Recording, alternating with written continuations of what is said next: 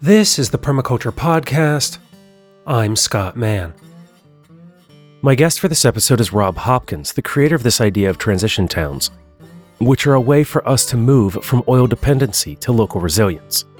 That led to his writing of the Transition Handbook, something that I think that every practitioner of permaculture should have in their library. It serves as a good introduction to how we can move from the landscape to the people space, to not only grow food, but also self sufficient interdependent communities. Now then, on to Rob. I'll join you again after the interview. Then, Rob, if you can give us a bit of your biography and background, how you came to permaculture and this idea of transition, and we can take the conversation from there. So, well, uh, hello. I let me think now. So, from the age of fourteen, I was quite sort of politically interested and engaged. I think, um, I think, looking back, that the generation that kind of grew up after punk I think uh, because our school at that time was so unutterably rubbish and kind of generally pointless, we were a, a kind of a generation that taught itself. And uh, a lot of the music at the time directed people who listened to it off to to books or other records or political ideas that people should follow up. So, uh, so a lot of my education sort of came through music, actually, through punk and through things around that sort of time. So I was I was introduced from quite early on to to a lot of ideas around social change and anarchism and uh, kind of protest culture, situationism, those sort of things and Buddhism. I got very involved in, in Buddhism, in, in Tibetan Buddhism, and lived in Italy for some time and went to India and all that kind of stuff. And then when I was traveling, I was in Pakistan and I went to, I was traveling with a guy who was from Australia, English guy, lived in Australia, who was into permaculture and who kept talking about permaculture. And I had no idea what he meant at all.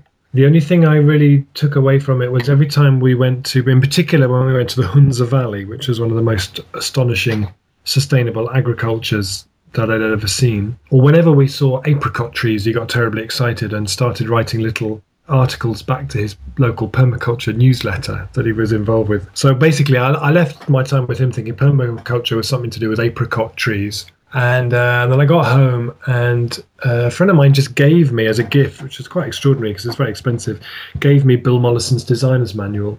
And as someone who had come from a, a position of thinking the way that you make social change is by protesting and demonstrating and trying to stop stuff. Here was a book that was a, a manual of earth repair, had a whole this idea of earth repair. I thought this is just extraordinary. And I found that there was a permaculture group in Bristol, and I kind of harassed them into putting on a design course, did a design course, and then uh, did a degree. There was one of the very first kind of sustainability degrees at a university in Bristol. So, which I'm really glad I had permaculture before I did that, because just being surrounded by all the all the problems without that sort of permaculture solutions lens would I think have been quite a bleak experience. And then in 1996, I moved with my family to Ireland, where we wanted to do a kind of eco village project. So then I was I started teaching permaculture, initially doing introductory courses. Then I did a design design course as an evening class, and then found an amazing college in a town called Kinsale, which was very sort of progressive adult education college. And I went to see the principal and said, I've got this idea. I'd, I'd love to do a, a design course as a kind of as a year long thing. And he said, Great, let's do it. It was brilliant. And so we set up this course. It was called Practical Sustainability. It, it was a, a, a, sort of inflated permaculture design course. Had a permaculture design course at its core, but there was lots of practical stuff. We did natural building, planting trees. We built a theatre out of earth and clay. I mean, it was an amazing thing. And the first year, from the second year it was on, it was oversubscribed every year. I ran that for five years, and then I moved back to England in 2005, having started some work in Kinsale that was kind of the forerunner of transition. The idea of looking at how could you apply permaculture principles to the collective, positive, successful uh, descent away from fossil fuel dependency, and then that was what really led on to transition. So I kind of regard myself as uh, whether when I did my design course, permaculture rewired my brain and kind of gave me whenever I teach whenever I used to I don't do it so much now when I used to teach permaculture I was used to say what I'm giving you is a is a kind of a pair of glasses that you look at things through and never see things in the same way again, which is where you shift from seeing what there is to seeing possibilities. And that's a very, very powerful thing. And, and, and it has then gone on to inform all of my life through the development of transition. And so it was from that work at Kinsale and some of your other experiences that led to this idea of transition that you then developed into what is probably best well known the transition handbook and in turn the transition town movement? Yeah that's right. I, I kind of i had my sort of climate change peak oil sort of dark night of the soul in sort of 2004 and up until that point i had really been based on the kind of uh, the push in permaculture designers manual. Bill mollison saying the most ethical responsible thing that you can do right now is to buy yourself some land build a house grow your own food generate your own energy. And that had been my kind of push for the 10 years up until then. And then there I was, and I, I was building a house and I had my land with other people and we were planting fuel forests and fruit trees and vegetable gardens. And I, I remember thinking, well, this is great, but actually, what about everybody else? Actually, I don't, I don't live in isolation. And actually, if these challenges are, are of such a magnitude that they have the potential to tip this society on its head at very short notice. Am I prepared to defend what I have here? Am I prepared to sit at the gate with a shotgun and keep hungry people away from it? And I wasn't prepared to do that.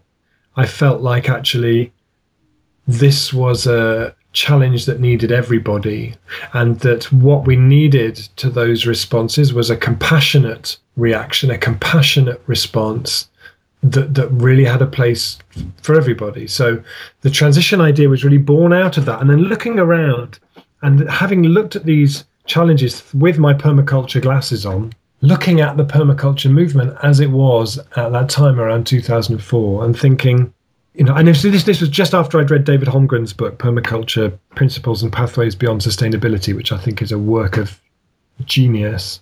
And and I remember getting to the end of that and thinking we need to scale this stuff up. We need to scale this stuff up so quickly. And at that point, 2004 permaculture had been around for what, 30 years? There's still no permaculture design consultancies designing parks in cities or you know working on that kind of scale and actually most of the people i knew who were wonderful people doing transition in their own places were actually happiest you know saying we need to change the world but actually most of them were stuck up a little lane somewhere on a little small holding making chairs out of sticks. There was this kind of we want to change society, but we don't really want to get involved in it. And I thought, no, no, no, no, no. We need to we need a way. We need to build a kind of Trojan horse that we can stuff permaculture principles and insights and tools inside that you don't then have to, when someone asks you what that Trojan horse is, get a flip chart out in the pub and spend half an hour drawing little arrows and chickens and greenhouses and stuff. You need a way where people could just go, oh, yeah, it's permaculture. And permaculture wasn't there. Permaculture hadn't. Uh, uh, cult, the culture that had built up around permaculture was too rooted in a sort of alternative, oppositional, sort of hippie culture and it wasn't it wasn't going to grow fast enough. I felt at the time. So so the idea with transition was that it was the Trojan horse where people would oh it's transition oh yeah it's that transition thing yeah. Meanwhile, you could wheel your Trojan horse past everybody with the permaculture in it and Joanna Macy's grief and stuff kind of work and all of that stuff. It was permaculture, but it was called transition, and and it meant that we could accelerate it much much faster. And so that was really that was really what we were trying to do at that point. Do you feel that that acceleration has been fairly successful? Obviously, not as not as successful as one would hope in one's wildest dreams, because we still live in the world that we live in, and climate change is still happening. But actually, I think what we what we've seen in transition is a there's a story I tell sometimes about how I went to, in about 2008 or something, I got an organization that supports social entrepreneurs rang me up and said, You are a social entrepreneur. And I had no idea what that even meant. But actually, the process of finding out what that term means and that idea that that somehow was a, a useful term to describe the, the somewhat eccentric and eclectic kind of way that I do things Oh, I'm a social entrepreneur. Okay, well, that explains lots of things. So then an organization rang me up and said, um, We support social entrepreneurs with interesting, innovative ideas. Please, could you come and pitch what you do, put your work, your model to our group of uh, sort of successful business types. And if they like what you do, then you know they'll support what you do in various kind of pro bono ways. You know, so I went up and I talked for about 15 minutes and I presented what we were doing. So at the end of the presentation, there was this long pause, and this guy said, "So what you've done is create a very powerful."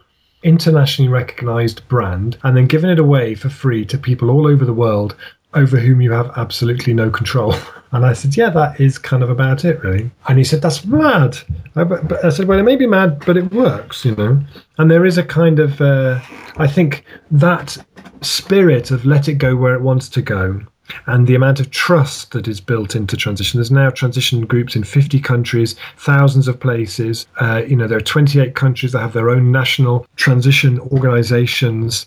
And all of that stuff is done very much in that spirit of letting it go where it wants to go and uh, just giving people permission, giving away, you know, just encouraging people to do stuff. And, and what people do and what people get on with is, is just remarkable, I think. And it's been fascinating to me to watch the Transition Town movement grow because not only has it caught on and spread so quickly, in some ways, I think that transition towns are more accessible than this idea of permaculture in the abstract. But at the same time, that transition in some ways has moved to the point where there are folks who are practicing transition without understanding the original roots within permaculture because they come into an organization that is established and then are asked to step up into leadership positions and they continue to run what's there without you know knowing this these roots. And i'm wondering if you've encountered that in your travels or if that's just something happening in the united states I think it's it's uh, I think it's fairly widespread, and and I, am not I'm not convinced that it's necessarily a bad thing because I think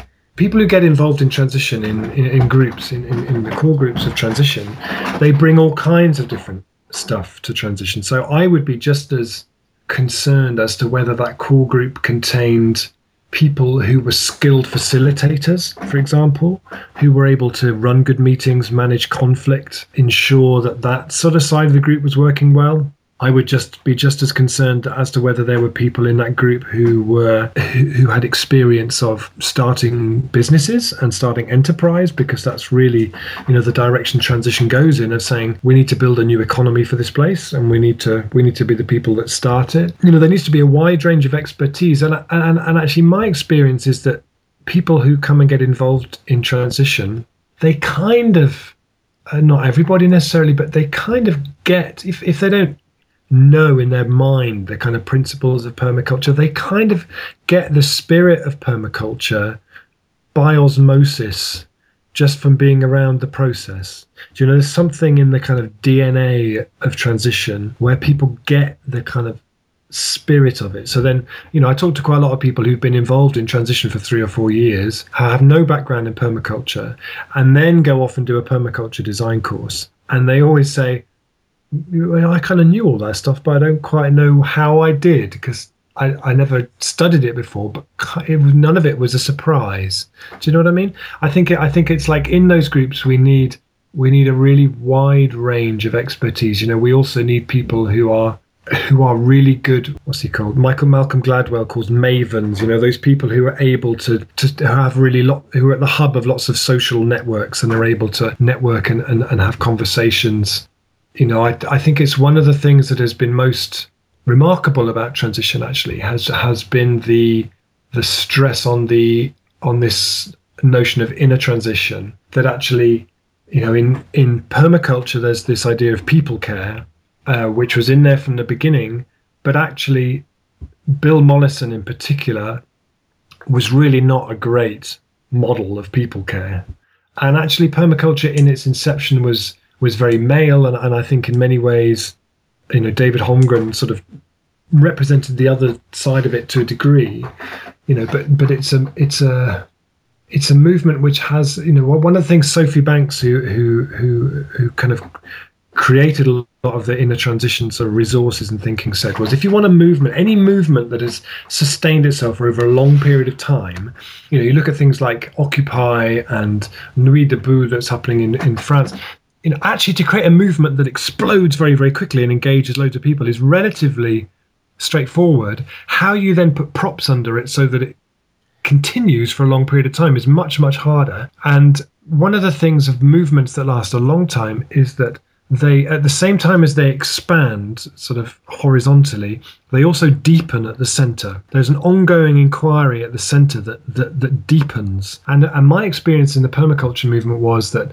although perma- people care is in there as a founding one of the three founding pillars of permaculture actually as an organization particularly the kind of early australian manifestation of permaculture was very kind of armored against that. We don't do that kind of soft kind of uh, talking touchy feely stuff. We're about you know putting in 10,000 miles of swales by Thursday you know.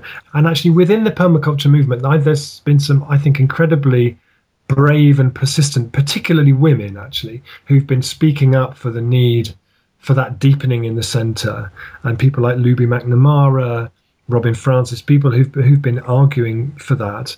And i think in transition it's something that uh, that we really recognise is that need that it needs to deepen uh, as much as it needs to widen, and that groups need to pay as much attention to how they do things as to what that thing is that they're doing. So, so you know, the group and how it works and the relationships matter as much as the actual projects themselves. That's been one of the ongoing conversations in the United States is that we're really good at getting things done especially in the landscape. You know, we have all these great books on techniques and, as you say, swales, which uh, I see swales everywhere here because there's something that, you know, you can do and they're fun and you can dig them on a weekend with your friends, crack out some beers when it's over and be like, look what we accomplished. Whereas that, that self care and that people care, it's very unseen and it's a difficult work. But now it seems that that's the place where permaculture really needs to go in order to have more of the broad success that we're looking for.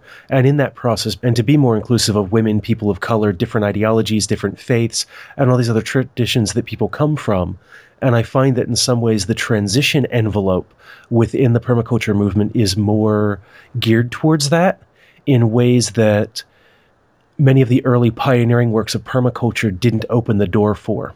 Yeah, I think, and I think actually there's a lot of women in particular uh, in permaculture who've who've really struggled actually to find a voice uh, in a very sort of male doing focused kind of a space, you know. And I think it's really important to recognise that. And, and and actually, I was at the the permaculture conference in London last year, and and you know, and it's starting it's starting to to shift. But I think in in perma in transition, we've really tried to weave that in and and design that in from the outset. And you know, I I'm you know I'm not saying that transition's really great at it either. You know, I, th- I think the challenges around genuine deep inclusion are something that run across the left, the sustainability movement in general.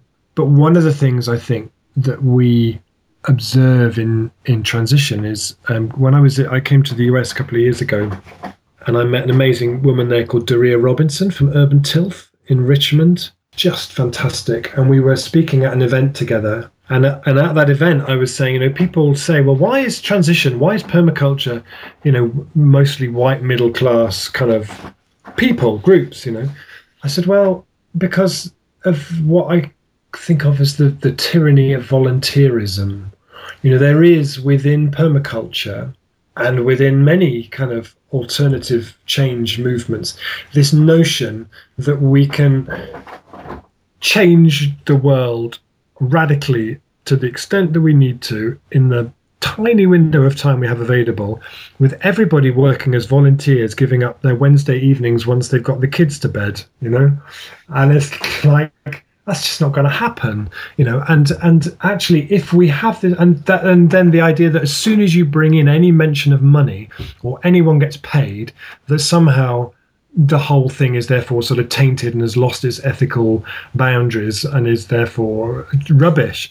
And and I said you know that, uh, that we have to move beyond that to a stage where we where we're realistic and we we recognize that some jobs get done a hell of a lot better if you can pay people to do it. And actually, if we can bring the way that an entrepreneur thinks about stuff to how we do transition, to how we do permaculture, then we really start to scale things up. And she said afterwards, when she was speaking, she said it was so refreshing to hear somebody in this movement say that. She said, in my community in Richmond, If this is a revolution that depends on volunteers, we can't be part of this revolution. There's people here working six days a week just to keep the roof over their head. They don't have time to volunteer for some core group for anything, you know. And actually, so for me, the, the direction of transition is how do we create new economies here? How do we create livelihoods and jobs for people and careers for people and businesses and, and a whole culture that is going to be bringing those forward. And so it's what we call Reconomy, the Reconomy project, reconomy.org, which is a big strand now of transition, which is about making that case that transition is a form of economic development and it's going to be the better route to creating resilient livelihoods, local economies than what's currently on offer. And, and that feels to me like a really important uh, step up having been involved in some of those conversations about money and whether or not this information should be free and things can be taught for free, sometimes I think it's forgotten not only, I mean, if somebody's taken a permaculture design course and some of the other classes, what the time that was invested into it as well as the monetary. And also as some folks are moving towards professionalizing permaculture you know we know folks who are getting you know masters in business administration mfas doctoral work and all these other things in order to bring some of that research and academia and the mainstream recognitions back into permaculture to kind of form a bridge. And it doesn't matter whether someone has a fellowship so their education was paid for, that's still years and years of work that goes into that. That, you know, if you want to keep a roof over your head and you're working a, a full time job, what do you do in order to continue this kind of work? You just end up rooting this set of ideas among people who are happy to live in a yurt for 20 years. I'd like to see there being permaculture design consultancies who are, you know, tendering to design golf courses, business parks, public spaces. You know, where are they after 40 years of permaculture? You know, in this country, what you know, where are they even? And there may be some in the US. Here, there are very, very few who who've, who have taken permaculture but stepped it up a level to the level of professionalism where they could be part of a professional team designing a school or a university or you know. So it should be you're designing a university you get the permaculture design guys in they've got all the qualifications they've got all the right stuff they can work with architects they can work with landscape designers they can work with contractors they can do all that stuff. Why don't we have that yet?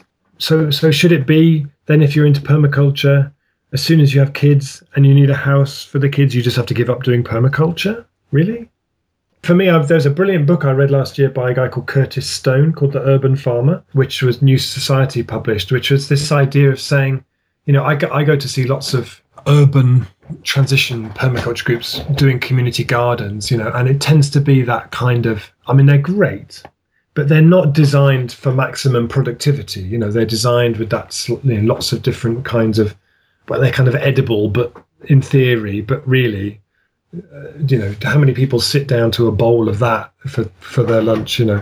And, uh, and actually, what Curtis Stone's stuff does is he says, let's bring the thinking that a commercial market gardener, particularly those kind of market gardeners that um, Eliot Coleman raves about, you know, the the ones around Paris up and before the First World War, those incredible, probably the most productive land use system there's been on this planet for hundreds of years, the way the French intensive market gardening around Paris. You know, why don't we think in that way and actually look at that land and say, actually, we could generate two jobs out of this. We could work this really intensively. This could be uh, this could be livelihoods for people, and actually, then you start to change. You start to change the whole conversation. Then you start to open doors that that other previously weren't open you know it's it's it's about it's a shift of mindset i think that's that, that that's really important yeah, and looking over all of that, I can think of some of the hurdles for that. In the United States, we have, I can think of one organization that's really doing like high level permaculture consulting. And then there are a couple of other individuals, but that's that's one hand. And at least in the United States, one of the barriers for a lot of this and doing it big is either the cost of land, because where I am in Pennsylvania, even what is it, undeveloped farmland can run twenty or thirty thousand dollars an acre, and there's a lot of competition from developers who can walk in and write a check for several million dollars just to buy the space that someone would farm, as well as like the education that goes with it. And then on the consulting side, it's that many government agencies around here, they want you to have a particular type of degree from an accredited university, which is a specialized type of, of regional accreditation that says that what you're doing is legitimate. And right now, the permaculture certificate, the permaculture diploma, with rare exceptions, doesn't have that kind of recognized legitimacy in order to do this kind of work. But doesn't it strike you as remarkable that 45 years after permaculture was invented, we still don't have that? You know, universities run courses in organic farming. Universities run courses in all kinds of different things. Why is there no university courses in permaculture? And I'm wondering, and this is just a question that I continue to raise when looking at some of the the historical aspects of permaculture is that the designer's manual is very anti-academia and the this idea of keeping it free and keeping it open so that it doesn't go into the halls of universities and that that thread still exists very heavily in the United States. I've received some information from folks in the UK, in Australia, where that seems to be changing, but it's it's very limited. I don't know of a place where I can go and say get a PhD in permaculture from a major public university. You know? I wonder, you know, if you could do a permaculture course, if you could do a permaculture course that also included landscape design to the extent that you could work commercially as a as a landscape designer. Also, maybe included you know forestry with a permaculture strand to that kind of level as well. Do you know what I mean? I mean, I could imagine. I could imagine the most fantastic degree imaginable. You know, where you could be doing modules in you know natural building at, at a kind of university level. People coming out of that would be just astonishingly in demand. You would you would imagine but also, you know, but it is that balance between, you know, it being a grassroots thing, as you say, that's available for free and spreads like that, and something that becomes professionalized. But for me, I think, you know, you have both. We need this stuff everywhere yesterday. I don't think we can be precious. We can't be precious. Oh well, it's permaculture. You can't teach permaculture university because then you know they might become professional permaculture. It's like I don't give a shit. I want this everywhere. This in this thinking needs to run through academia. It needs to run through community development. It needs to run through uh, wherever it can wherever it can gain any kind of traction. You know, if if there's TV presenters talking about permaculture, brilliant. You know, if there's whatever. Sometimes what we imagine is is us protecting the the purity and the integrity of something is actually us kind of stifling it from from being what it could be.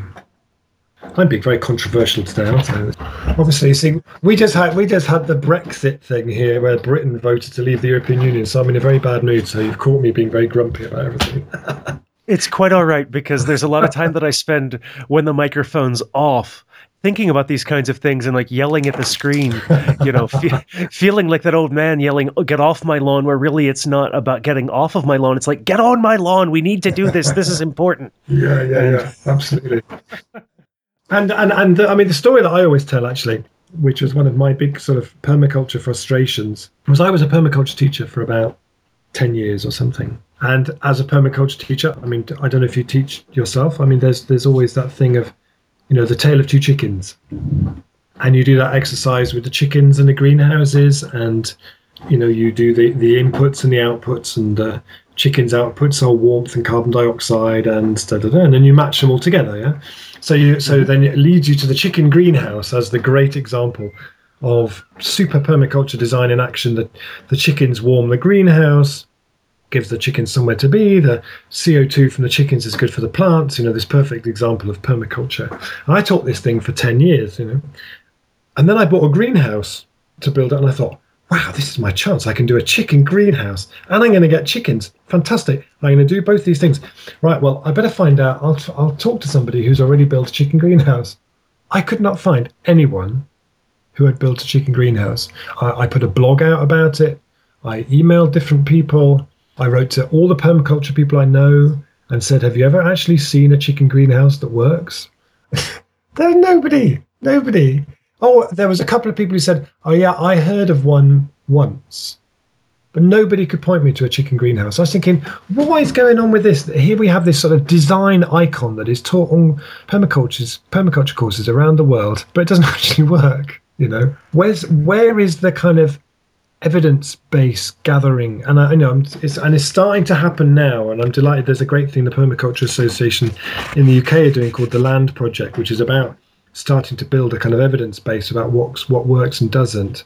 What, but it, within transition, we you know we do t- try to encourage a lot more data gathering and testing and, and researching so that actually if we say this works you know so we try to not put sort of myths out there that just everybody starts talking about and believing in but actually that doesn't actually work you know. Have you ever seen a chicken greenhouse? No, I haven't.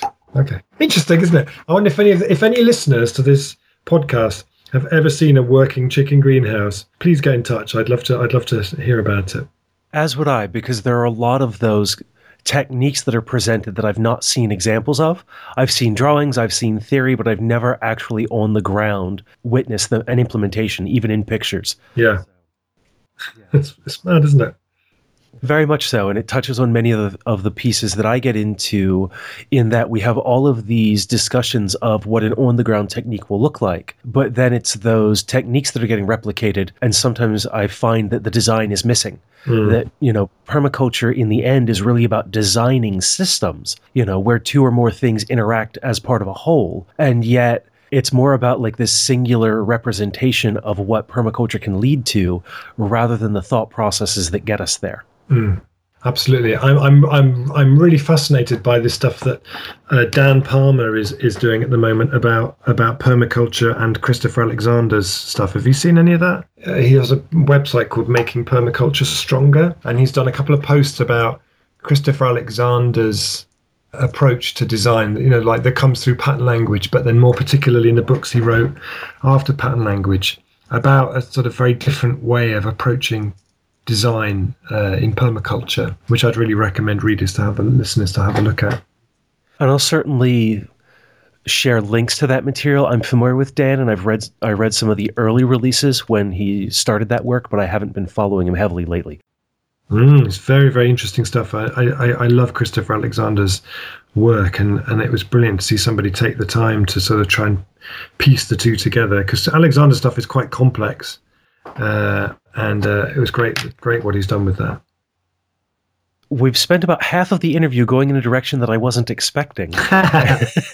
but I'm very thankful to have had the conversation because it shines some light on on ideas within permaculture that I myself have had questions about and have wanted to see addressed or have been involved in in private conversation but not public ones. So I really thank you for that. And it'd be easy for me to sit here and have you, you know, we could go down this road probably for a couple of hours, especially with this kerfuffle over the Brexit and the space that it leaves you in. Yeah, don't get But- me started. We'll we'll wait for this to kind of I don't want to say blow over because there's so much work to go, but once things calm down a little, we can talk about the impacts that this is having and the influences on transition. But as I always like to offer at the end of an interview, do you have any final thoughts for the listeners? I think there's some of the projects, some of the things that really interest me in transition going forward is is about needs. You know, I, I'm involved with a uh, with an amazing uh, project here in Totnes, which is called Atmos Totnes, which is a community-led redevelopment of an old factory site. It's a big factory, uh, eight-acre site uh, in the middle of the town next to the railway station, which has been empty for nine years now. And we've run the most extraordinary community project to bring that site into community ownership and for the community to develop it. And one of the things that, that, that has really been a real light bulb for me is that that project at the from the beginning, there's five of us who are the trustees of that project and have been working on it for far too long. And is this is about needs. So I would notice, you know, sometimes, you know, in, in permaculture, you know, when you're designing something, there's a presumption of what the needs are. You know, the needs are, you know, people need a cob oven and a and a and a nice sort of cob thing, and they need lots of herbs and some fruit trees, and you know, and actually, if you talk to the people, actually, what people want is a house they can afford and a job and uh, to not be so in debt, and for their children to have safe places to play, and um, for their children to be able to stay in that place and not have to move because the house prices are now so expensive. So actually, we've created a project where we're actually as designers or as as the people who've kind of driven that process forward we all recognize that actually what we want to see happen on that site doesn't matter and that actually what the project is about meeting the needs that the community have. So part of the project, for example, is we're building 67 houses in a community land trust, which are based on a survey of nearly a thousand local people around what the town's housing needs are, and then that housing mix is then based on what people need. Uh, so the, the, the spaces there that will be incubator spaces for new businesses are based on consulting people about what they need.